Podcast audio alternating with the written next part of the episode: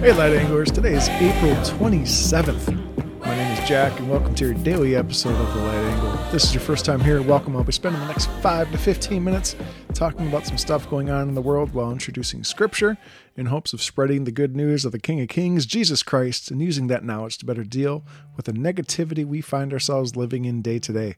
As always, your five star review, liking, subscribing, and sharing of the show with others helps us to better spread the light angle and the Word of God. All right, so our vice president has COVID, um, so there, there's something. Uh, but that's not the news I'm looking at talking about. I'm going to give you some good news today. So, in this crazy world of ours, is you know, as everything is just going the wrong direction. There are people out there doing good and thinking of others and putting them first. Uh, one of those groups of people is in California, of all places. Yeah, this is from uh, the Christian Post. Post. Post. And uh, California Church builds six cabins to house the homeless. We've never built anything like this. Well, sir, not many have, I don't think. So, a Southern California church is planning to house homeless people in six cabins on its property. An endeavor its pastors hope will serve as a model for other churches looking to help people in need. Meridian Baptist Church in El Cajon is partnering with building group Amikas and social service provider Homestart to offer a safe environment to the local homeless community.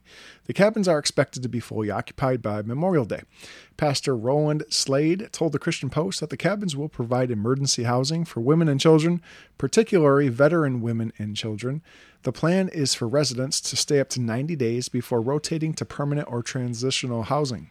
So, in theory, within a year, we'd be able to have about 50 people go through, maybe more, Slade said. The cabin platforms are 20 square feet, and inside living spaces are 96 square feet for each cabin, having kind of a like a porch to it so they can sit outside in a chair and enjoy the breeze. So far, the pastor said his church is the only one involved in the project. But Slade, who became the first African American elected as chair of the Southern Baptist Convention, Convention's Executive Committee in 2020, hopes what his church is doing will inspire other churches and faith communities to help homeless populations in similar ways. You know, people have talked to me and said, You know, Pastor, you're the only one doing this. Why are you doing it? Well, I'm just crazy enough to think about it and to test the waters, so to speak, he said.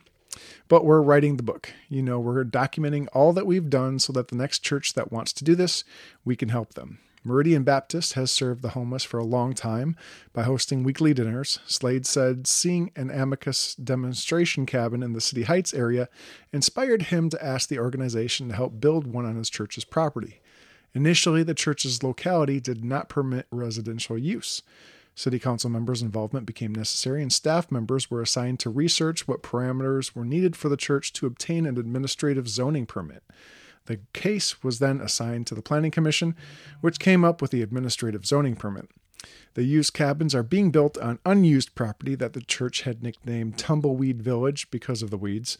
According to Slade, obtaining a permit and building the cabins has taken almost three years. Wow. It's been interesting because we've never built anything like this. The city had never built anything like it, Slade said. Our insurance company had never seen anything like this. So everybody's kind of been learning, and that's the good part about it. We've been learning, and we're doing it the right way. The platform the sleeping cabins are being built on has been inspected and approved, and all six frames are up and awaiting inspection. Once the framing is done, Slade said the plan is to put in insulation and obtain an electrical permit so the cabins will have electricity.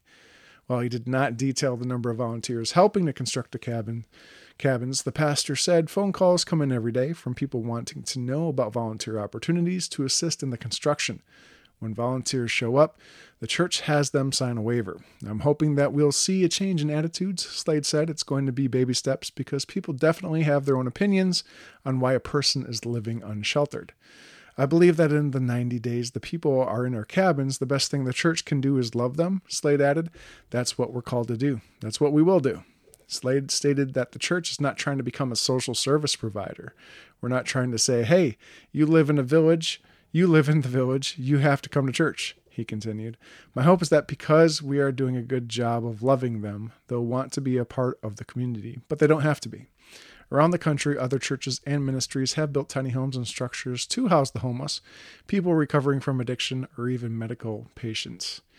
So this is awesome. We can't have too many of these, you know. And you know, at first thought, I understand that you know there's a lot of people who feel that you know the homeless are homeless for a reason, and you're right. In a lot of cases, that is very true. Um, but if you've never suffered with addiction or mental illness or any other other numerous things that put people on the streets, I don't think you can possibly understand how difficult it is to get out of that situation. And uh, the fact that this organization, and I'm sure many others, have a plan. They just don't open the doors and say, "Here you go, y'all. It's all for you. Just you know, crash here." No, you have to be vetted. There's a process, and then you have to go through a certain amount of stuff, depending on the situation. I'm sure to you know make your way through it. But it gets you out of the streets into a place with a roof over your head, and in some cases, you know, food and opportunities to actually get a job and move forward.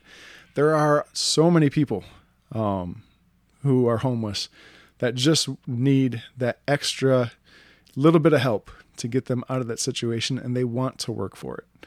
There are others, many others, who choose that type of lifestyle to live in the woods. And so be it. You know, far from me to tell a person, hey, you know, what you're doing is wrong if you're not hurting other people. Um, but, you know, for those that want the chance to move up and move out and they just don't have it, I think, you know, it is the church's job. It is the body of Christ that should be leading this effort. Um, and I think too few church groups choose not to do that and instead use donations and tithes to make a shiny altar and all kinds of other pretty things to get people to walk in the door instead of just reaching people where they're at, which is kind of what Jesus did when he was here, right? Uh, anyway, so I just thought that was good. A little bit of good news, you know, gives us all a little bit to think about and chew on. How can we help out our communities?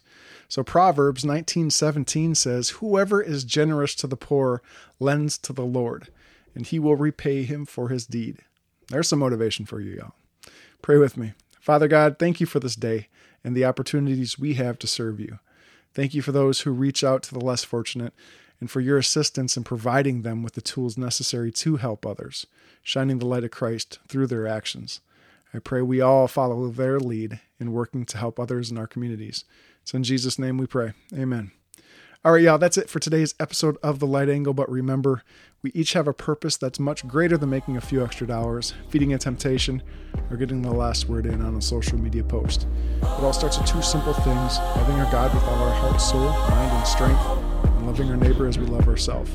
Hope always starts with a little light